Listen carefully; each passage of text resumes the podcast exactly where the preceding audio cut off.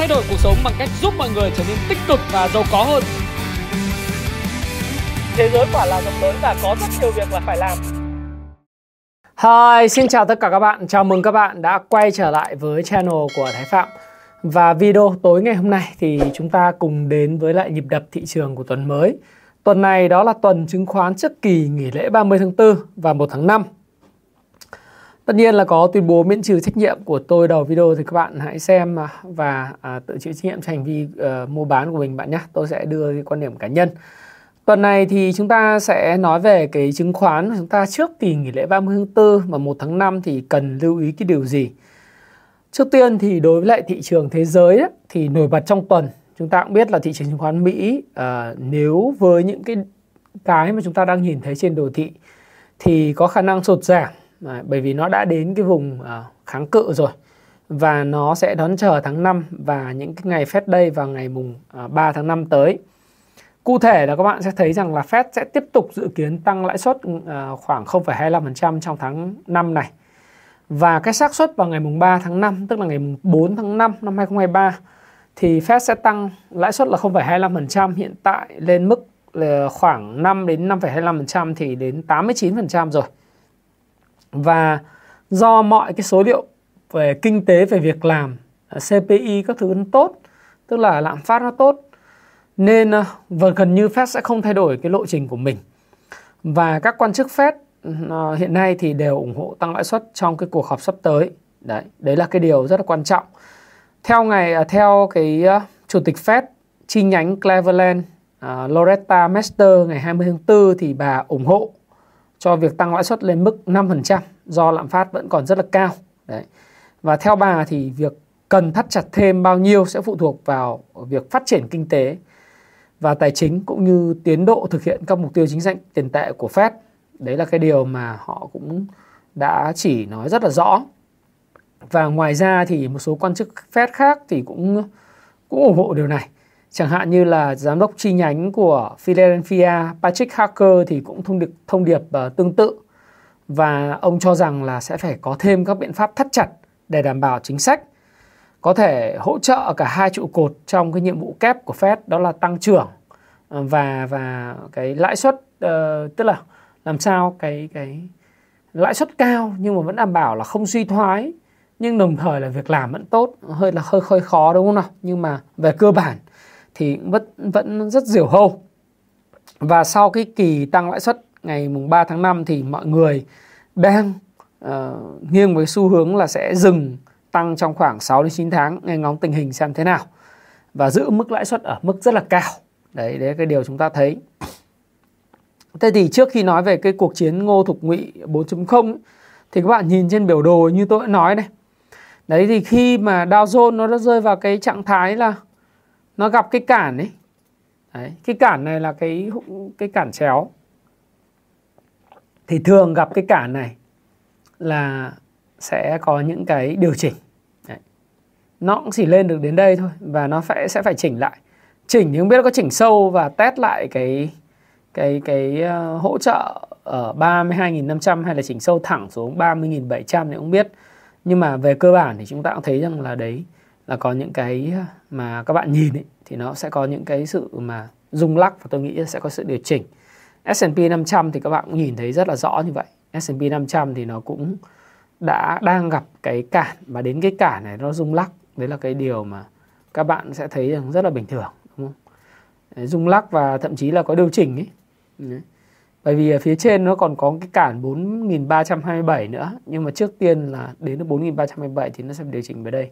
Hoặc là ngắn hơn. Tôi cũng không biết, nó tùy thuộc vào cái việc sell in May ở Mỹ nó có lớn, tác động có lớn hay không.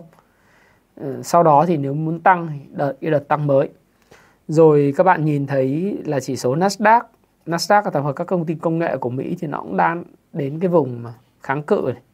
Cái vùng này thường là sẽ nhiều nhà đầu tư sẽ bán ở vùng này. Đấy. Thì những cái vùng kháng cự như vậy thì hoàn toàn nó có thể test lại những cái ngưỡng hỗ trợ ở đâu đấy ở khoảng mười một nghìn năm trăm gì đấy. Còn trong trường hợp tệ nhất thì nó phải là về mười nghìn ba trăm. Test lại một lần nữa, tôi nghĩ khả năng này khó đối với lại chứng khoán Mỹ. Đấy, đấy là cái điều mà chúng ta thấy. Và tại sao tôi lại nghĩ rằng là cái việc mà uh, chứng khoán Mỹ nó sẽ điều chỉnh và và cái câu chuyện là Fed tăng lãi suất ấy, nó sẽ không những là tăng đến ngày ba tháng năm mà sau đó đó là sự giữ cái lãi suất ở mức cao một thời gian dài. Cái việc giữ cái lãi suất ở mức cao thời gian dài này thực tế thì nó nằm trong cái gọi là đối sách của Mỹ rồi, trong chuyện là cái cuộc chiến ngô thuộc Mỹ bốn chấm không mới, cuộc chiến giữa Trung Quốc, Nga và Mỹ và các nước phương Tây trong câu chuyện tranh giành những ảnh hưởng về chính về cái tiền tệ toàn cầu, đồng tiền toàn cầu, ảnh hưởng về kinh tế toàn cầu. Đấy.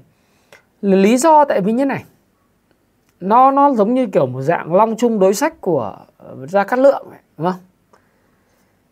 Họ sẵn sàng, Bộ trưởng Bộ Tài chính Mỹ phát biểu luôn là Washington, trong cái bài phát biểu ngày hôm kia nó rất thẳng, là Washington sẵn sàng hy sinh lợi ích kinh tế để bảo vệ an ninh quốc gia trong mối quan hệ với Trung Quốc. Họ tuyên bố họ không muốn cắt bỏ cái quan hệ với Trung Quốc về kinh tế. Nhưng mà bạn nhìn trên cái biểu đồ, bạn sẽ thấy là cái quy mô nền kinh tế Trung Quốc hiện nay đấy, nó đã gần tiệm cận với lại Mỹ rồi, là mức hai mươi nghìn tỷ rồi. Mỹ hiện tại là khoảng hai mươi, hai mươi sáu nghìn tỷ. Và cái đường đỏ là đường của Trung Quốc, với cái đường xanh này của Mỹ, từ giờ đến hai không ba không nó sẽ càng ngày càng ngày nó gặp nhau ở cái điểm cắt. Và nếu như không có hành động gì với Trung Quốc thì Trung Quốc sẽ vượt Mỹ, trở thành nền kinh tế số một thế giới và đe dọa cái vị thế dẫn dắt toàn cầu của Mỹ về kinh tế, và đặc biệt là hệ thống Petrodollar, tức là hệ thống định giá dầu mỏ dựa vào đồng đô la. Mỹ bây giờ có những long chung đối sách. Thứ nhất là cái câu chuyện chuyển đổi năng lượng xanh, để trong vòng năm năm, năm mươi năm tới, một trăm năm tới, con người sẽ chuyển sang dạng năng lượng điện, không phụ thuộc vào khí và à, không phụ thuộc vào cái, cái, cái các loại mà nguyên liệu hóa thạch như là dầu lửa. Để làm gì? Để trong trường hợp mà cái đồng đô la đấy nó nó mất sức mạnh ở petrodollar, do là các nước Ả Rập Saudi là bắt đầu chơi với lại Trung Quốc nhiều, chơi với Nga, mua bán dầu bằng ngoại tệ Trung Quốc, mua bán dầu bằng ngoại tệ của Nga, không còn chỉ mua bằng đồng đô la nữa, thì đồng đô la nó mất đi vị thế. Bây giờ phải làm một cái công đoạn, đó là sở hữu những cái vùng pin năng lượng hoặc là cái năng lượng tái tạo, để mà neo tất cả mọi cái năng lượng theo cái đồng đô la của Mỹ. Đấy là một cái cao chiêu trong long chung đối sách. Cái thứ hai là bằng mọi cách phải kiểm, kiểm soát và kiềm chế Trung Quốc. Trong kinh tế thì, thì các bạn thấy rồi, công nghệ lõi là người ta không có chuyển giao. Những cái vụ lùm xùm của Huawei gần đây tại Canada. Đấy. Và sau đó là những cái lệnh cấm chip, rồi lệnh cấm TikTok ở một vài bang của Mỹ, cho thấy là cái cuộc chiến về mặt công nghệ, cả công nghệ ứng dụng và công nghệ lõi của Mỹ đối với Trung Quốc, nó sẽ ngày càng trở nên quyết liệt hơn. Và Mỹ sẽ không những là giữ cái mức lãi suất thấp để cho kinh tế toàn cầu phát triển, Mỹ sẵn sàng chịu chấp nhận suy thoái hai năm để giật sập cái nền kinh tế của Nga mà đang mắc, mắc kẹt với chiến tranh tại Ukraine. Đấy là cái, cái chiêu của Mỹ.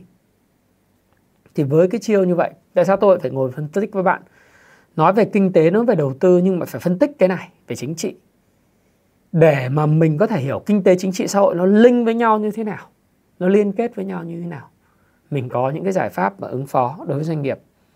Túm lại, Mỹ sẵn sàng chấp nhận suy thoái, bảo vệ lợi ích an ninh quốc gia, đặc biệt không chuyển giao công nghệ về tất cả chip hay là công nghệ lõi. Khoa học cơ bản thì lại càng không, đúng không? Công nghệ ứng dụng thì bóp, để mà chiến thắng trong cái cuộc chiến ngô thuộc Mỹ bốn chấm không này. Nó còn diễn ra dài tập lắm. Và ngay cái vài phát biểu gần đây nhất của NATO cũng thế. NATO nói luôn, toàn bộ các thành viên sẽ nhất trí kết nạp Ukraine sau khi chiến tranh chấm dứt. Nga bây giờ mắc kẹt chỉ muốn là đàm phán hòa bình thôi, bởi vì cái chiến phí tại Ukraine, chiến trường lớn lắm. Các bạn thấy là năm sáu nước sản xuất đạn dược cho Ukraine bắn mà còn không đủ. Một mình Nga thì cung cấp các đạn dược cho chiến trường Ukraine thì làm sao mà đủ. Mà cái chiến phí quá lớn.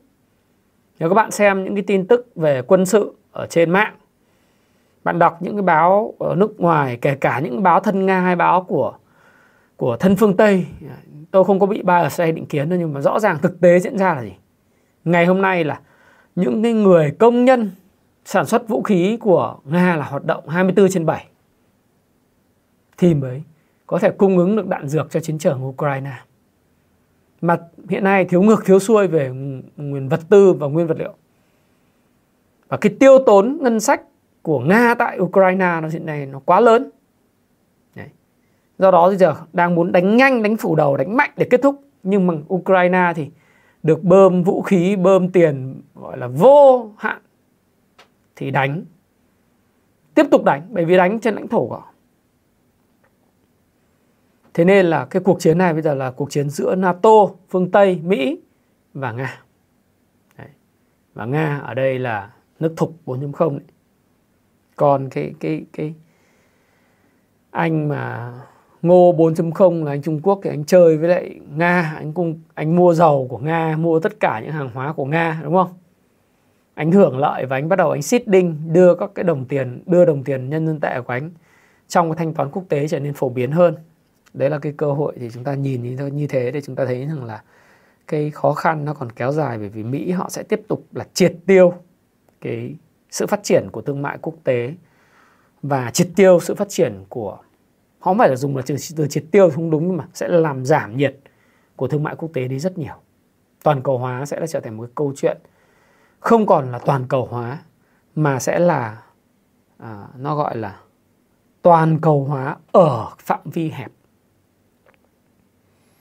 Nghĩa là bây giờ các nước nhỏ phải chọn phe. Các nước nhỏ bây giờ không thể chơi cùng một lúc vừa ngô vừa thục vừa ngụy được. Trước đây là toàn cầu hóa, chiếc cây Lexus và à, cây uh, cây lô uh, xin lỗi, chiếc cây uh, cây ô liu và và chiếc xe Lexus và cây ô liu của Thomas Friedman, đúng không? Là toàn cầu hóa, sáng ăn sáng ở Bombay, trưa chiều tối là về New York. Đấy, đêm về sáng sau ở New York. Đấy, có thể buôn bán xuyên quốc gia, Nga, Trung Quốc này kia, dòng vốn, dòng tín dụng và hàng hóa lưu chuyển khắp toàn cầu một cách thanh bình. Và nhờ đó Trung Quốc Ngô bốn chấm không vượt lên. Thì thời gian tới sẽ không có chuyện này nữa. Bằng cái cuộc xung đột Nga-Ukraine và bằng sự ủng hộ Trung Quốc với Nga và cái liên minh hiện tại của họ thì nó đã chấm dứt cái thời Pax America rồi.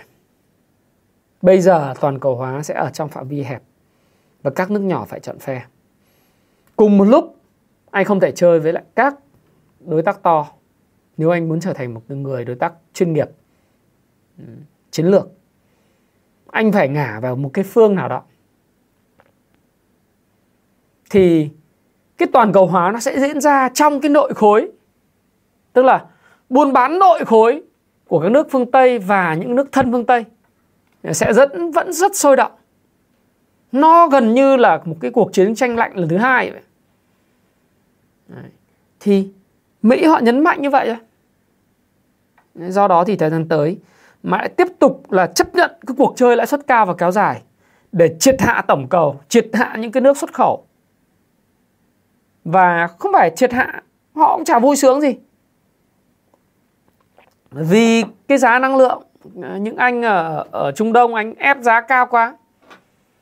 Một bên in tiền, một bên đẩy giá năng lượng. Hệ quả lạm phát.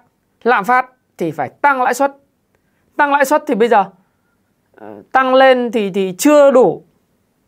Bởi vì bên cái đội mà dầu lửa thì nó lại cắt giảm sản lượng. Vậy làm gì? Bây giờ phải tiếp tục đánh vào cái cầu cho cái cầu nó tụt xuống nữa. Suy thoái luôn. Thì cái giá của nguyên vật liệu nó mới rẻ, bởi vì lúc đấy không ai đi du lịch nữa. Thương mại toàn cầu nó tắc nghẽn. du lịch nó hạn chế ít đi, thế là gì? Giá nó sẽ về bình ổn. Dã man. Cuộc chiến này như Jamie Diamond nói, tôi đã điểm tin rồi, còn cao và kéo dài. Và đối với các doanh nghiệp bây giờ, cái team chủ đạo của team chủ đạo của hai không hai ba và hai không hai tư đó là gì? Chúng ta phải chấp nhận cái lãi suất cao và chấp nhận một thứ hai, thị trường chúng ta bị thu hẹp, doanh số bị giảm sút. Và thực tế doanh số và thị trường bị thu hẹp còn tồi tệ hơn cả thời Covid mười chín và khủng hoảng năm hai không không tám nữa. Tôi có một số bạn bè nói là cái thời điểm hiện tại thì nó còn tồi tệ hơn cả cái cuộc khủng hoảng kinh tế năm hai không không tám về đơn hàng ở Việt Nam ấy. Bạn bè tôi ấy, các chủ doanh nghiệp, rồi lúc đấy họ còn bán được hàng, đợt này không thể bán được hàng. Đấy. Tồn kho thì chất cao như núi, doanh số thì giảm sút bốn mươi đến năm mươi phần trăm, thậm chí có những nơi giảm bảy mươi phần trăm. Giá tài sản thì ở mức cao. Thì cái ưu tiên của các doanh nghiệp, tôi nghĩ là cả trên thế giới chứ đừng nói Việt Nam, đó là giữ cái dòng tiền thật là tốt, cắt giảm chi phí và tinh gọn đội ngũ. Cùng một đội ngũ như vậy, làm thế nào để mà làm được nhiều việc hơn? Hiệu quả thì nó vẫn phải đạt được cái mức ví dụ như giảm ba mươi phần trăm thì đằng nào cũng giảm ba mươi phần trăm. Nhưng mà các cắt giảm đi thì vẫn đảm bảo không giảm quá ba mươi phần trăm hoặc bốn mươi phần trăm. Nhưng mà tinh giảm cái con người đi. Giống như một cái cơ thể béo mập thì bây giờ mình phải tìm cách tập thể dục, chạy bộ cho nó, nó, nó bớt mỡ đi. Đấy là cái bài toán chủ đạo doanh nghiệp năm hai không hai ba hai không hai bốn ấy. Mà các bạn thấy là không phải chỉ với công, công ty của, của, của Việt Nam hay là công ty nhỏ của các nước đang phát triển, mà ngay cả các công ty lớn như bây giờ, ngay cả Facebook, công ty mẹ Facebook, công ty Meta là bắt đầu đặt sơ thải mười nghìn nhân viên, chủ yếu nhắm tới các cái ông lập trình và kỹ thuật. Trước giờ đội học i tê cứ tưởng là cái nghề của mình là bất khả chiến bại, đúng không? Không bao giờ bị sa thải. Đợt này Facebook nó sa thải mười nghìn người mà tập trung vào đội kỹ thuật và lập trình. Google cũng thế, Microsoft cũng thế, Apple cũng thế. Một loạt các hàng cái làn sóng sa thải xuống thung lũng Silicon Valley. Khắp các nước, khắp các nước khác, khắp nơi trên thế giới sa thải nhân viên để cắt giảm chi phí. Ngoài cái chiều cắt giảm chi phí thì cũng phải học Tesla, phải giảm giá, chấp nhận giảm lợi nhuận, giảm giá xe để đạt cái doanh số xuất xưởng, để đảm bảo cái Cái, cái, cái, cái gọi là optimization về máy móc, tối ưu hóa về máy móc. Theo ông Elon Musk nói luôn, chúng tôi cho rằng việc thúc đẩy khối sản lượng cao hơn và đội xe lớn hơn là lựa chọn đúng đắn ở đây, thay vì chạy đua cho mục tiêu là sản lượng thấp và tỷ suất lợi nhuận cao. Túm lại là bán được càng nhiều càng tốt, tránh sự cạnh tranh của các xe điện Trung Quốc và thậm chí các nước khác. Thì bây giờ nếu mà họ cứ giảm giá khoảng hai mươi đến ba mươi phần trăm thì các hãng khác không thể nào cạnh tranh nổi. Họ cần working capital, họ cần dòng tiền hoạt động, họ cần cái dòng tiền để mà luân chuyển vốn, chi trả cho các nhà cung cấp nguyên vật liệu, lương công nhân, các khoản lãi vay. Họ cần dòng tiền, nếu mà ta không bán được thì không có dòng tiền. Lãi thấp một chút nhưng có dòng tiền tốt hơn là bán được ít không có dòng tiền, bán nợ mà không dòng tiền, quá nguy hiểm.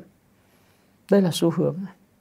Mà trong cái bối cảnh đó thì ai thích nghi được thì người đấy sẽ tồn tại. Thì có một câu rất hay, mỗi một buổi sáng ở châu Phi, đúng không, khi con linh dương tỉnh giấc nó phải chạy. Và cũng ở châu Phi, mỗi buổi sáng con sư tử thức giấc nó cũng phải chạy. Con linh dương là chạy để tránh được săn mồi, săn mồi của con sư tử. Còn con báo và con linh dương, báo và con sư tử phải chạy để săn mồi. Túm lại, bạn phải thích nghi. Bởi vì không có loài vật nào gọi là thông minh nhất, khỏe nhất, nhanh nhất tồn tại, mà cái loài thích nghi tốt nhất sẽ tồn tại.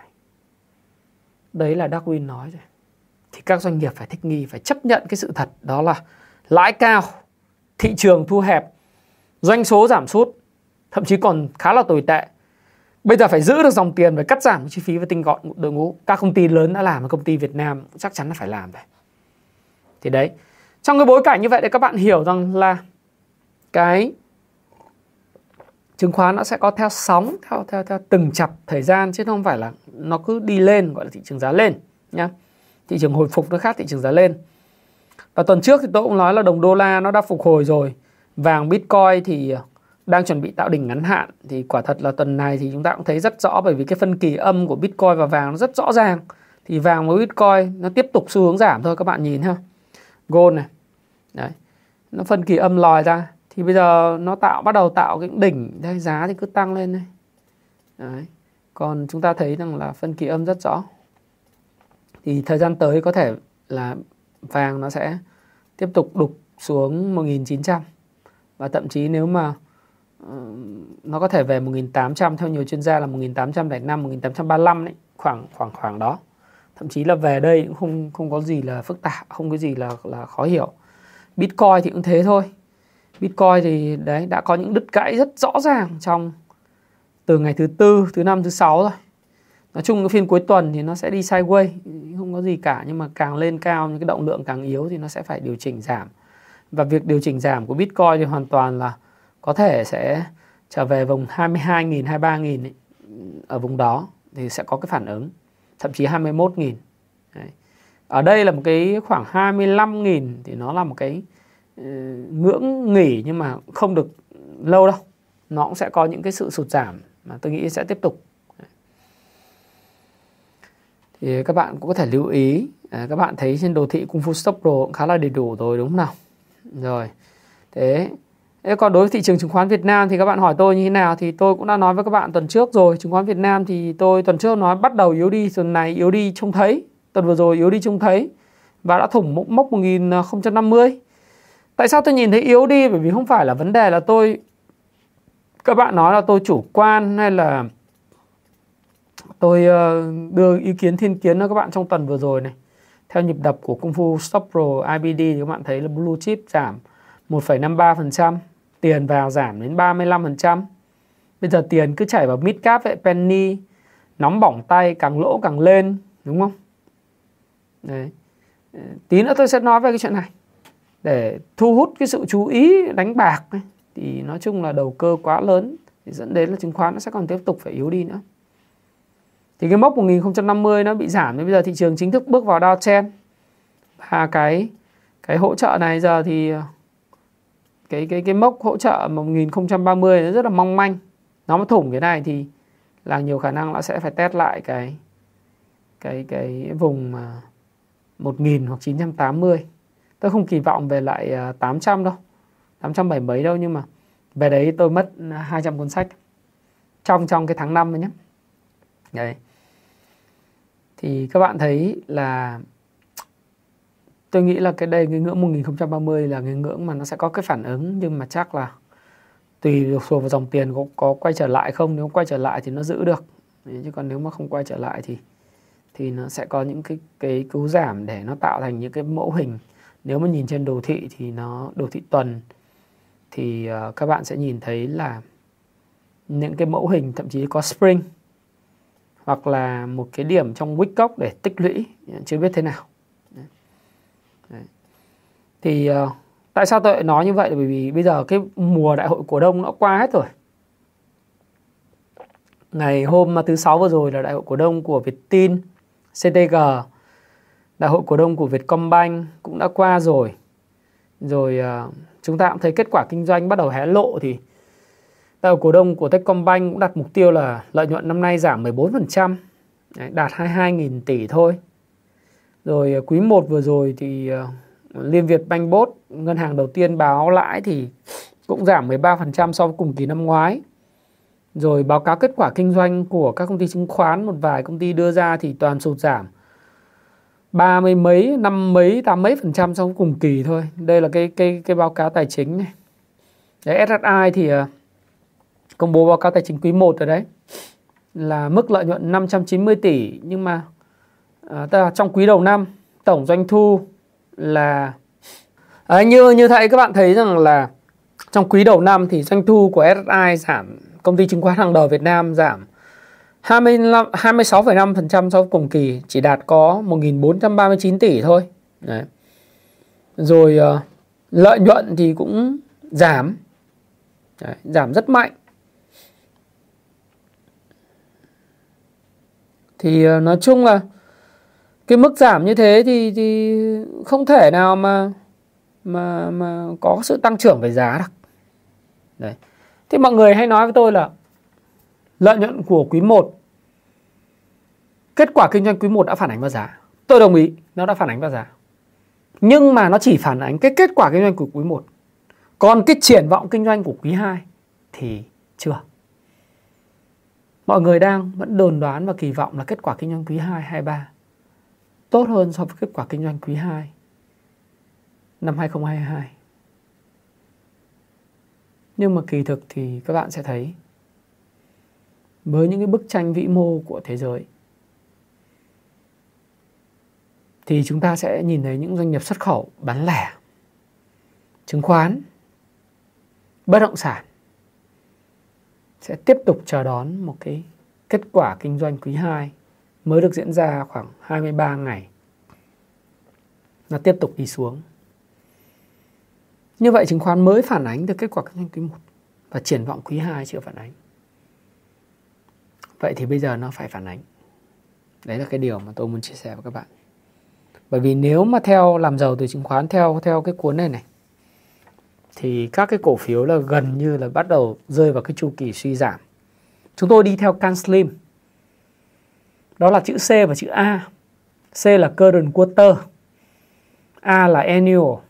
Current quarter doanh số giảm, điểm CANSLIM trên phần mềm Kung Fu Stock Pro lập tức chấm điểm cực kỳ thấp. Chúng tôi chưa cập nhật cái báo cáo, sẽ cập nhật báo cáo thời gian sớm nhất. Nhưng mà các bạn nhìn cái những điểm CANSLIM bốn M và CANSLIM các bạn thấy này. Điểm CANSLIM của ét i chẳng hạn, nó đạt đỉnh vào quý bốn năm hai không hai mốt rồi. Và nó giảm bây giờ xuống còn một phẩy chín sáu điểm. Quý quý một này chắc về điểm âm. Bởi vì nó tăng trưởng âm. Hoặc là bằng không, chúng tôi không chấm. Thì thường khi cái điểm CANSLIM đặt đỉnh là giá cổ phiếu nó đạt đỉnh. Thí dụ như điểm CANSLIM đặt đỉnh vào quý một năm hai không hai mốt và quý bốn năm hai không hai mốt thì các bạn sẽ soi chiếu vào. Các bạn sẽ thấy giá cổ phiếu của ét ét i. Nếu mà nhìn theo biểu đồ tuần thì các bạn thấy rất rõ. Đây, nó đạt đỉnh vào đúng quý bốn. Đây, nó đạt đỉnh. Các bạn nhìn thấy rõ. Ô, nói có sách, mách có số. Là số chín mươi sáu phẩy năm phần trăm đặt vào cái quý bốn năm hai không hai mốt. Chúng tôi là nhà đầu tư dựa trên CANSLIM thì chúng tôi phải có cái căn cứ về doanh thu, về lợi nhuận. Thì các bạn thấy quý bốn hai không hai mốt nó đạt đỉnh giá, à đỉnh lợi nhuận thì nó cũng là đỉnh giá. Rất rõ. Các bạn nhìn, nó chính vào khoảng vào giữa cái tháng mười hai năm hai không hai mốt. Thì giá ét i lúc đấy gần năm mươi nghìn, bốn mươi bảy, bốn mươi tám nghìn đấy. Đấy. Thì nó cũng đạt cái đỉnh giá. Cái điểm CANSLIM, điểm bốn M nó nó vi diệu như vậy chứ không phải là. Và nếu bạn nào biết về Ichimoku thì bạn nhìn thấy đồ thị tuần của ét ét i nó còn một đống mây lằng xì nhằng ở đây. Cái mây hồng này thì muốn vượt qua nó quá mất nhiều thời gian. Tôi nghĩ là như vậy. Và nếu nó không vượt, nó không đi vào trong mây được thì nó phải chui xuống dưới mây nó đi tiếp. Thì đấy là cái mà cách mà chúng ta phân tích dựa trên Ichimoku. Đấy, đấy là cái điều mà chúng ta thấy. À, như vậy tôi chia sẻ với bạn lợi nhuận quý một đã xấu, phản ánh hết vào giá chưa rồi. Nhưng quý hai thì có sáng không? Đấy là một câu chuyện khác. Và tất nhiên khi mà mọi người ở vị thế khác nhau thì sẽ có tranh luận khác nhau. Như khi tôi làm cái video là Sell May Go Away đấy, uh, thì tôi cũng không nói cái quan điểm là tôi nghĩ là các bạn cần phải làm gì. Tôi đưa ra các cái luận điểm, các bạn dựa trên đó các bạn tự ra quyết định của mình. Thì mỗi người thì đều thích nhìn thị trường theo cách của mình.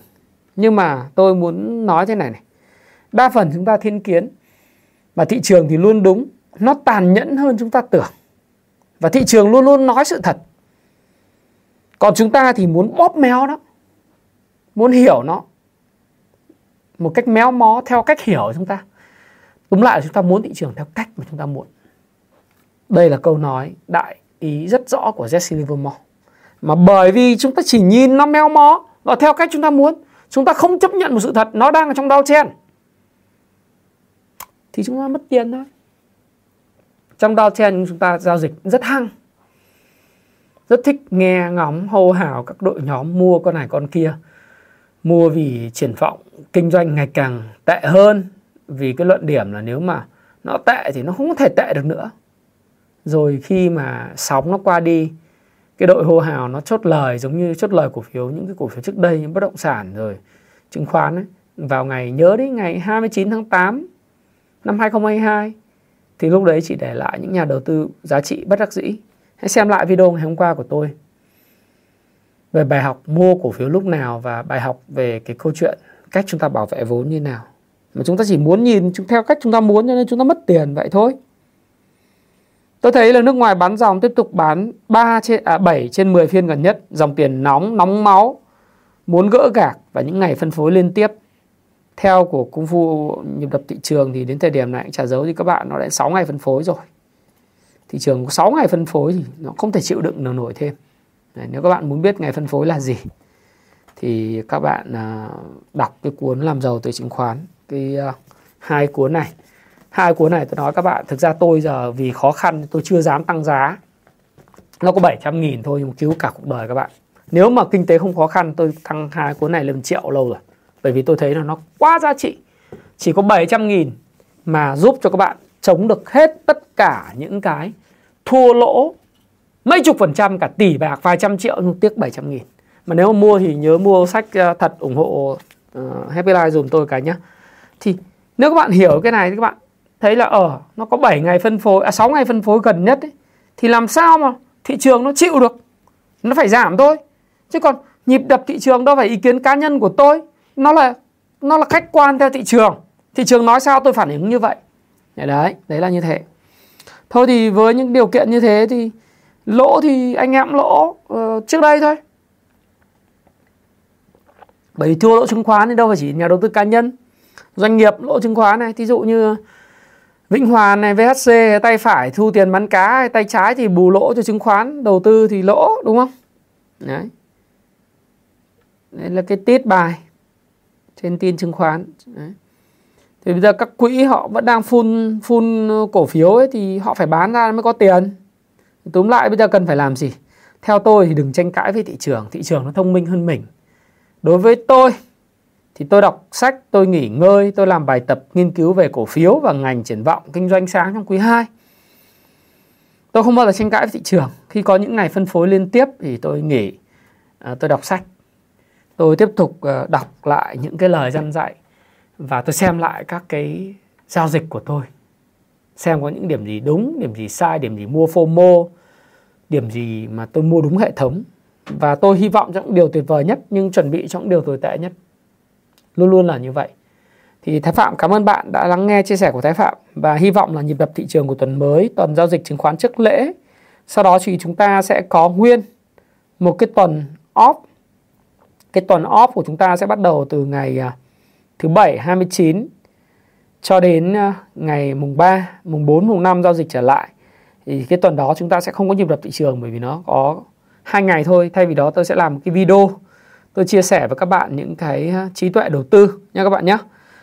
Và nếu như các bạn yêu thích Thái Phạm thì hãy like cho video này, đăng ký kênh để tôi tiếp tục có thêm cái động lực để mà phục vụ cho các bạn, tiếp tục giúp cho các bạn có thể tránh những cạm bẫy trên thị trường trong những lúc khó khăn và sẽ giúp các bạn tối ưu hóa, kiếm được thật nhiều tiền trong những lúc chúng ta thuận lợi.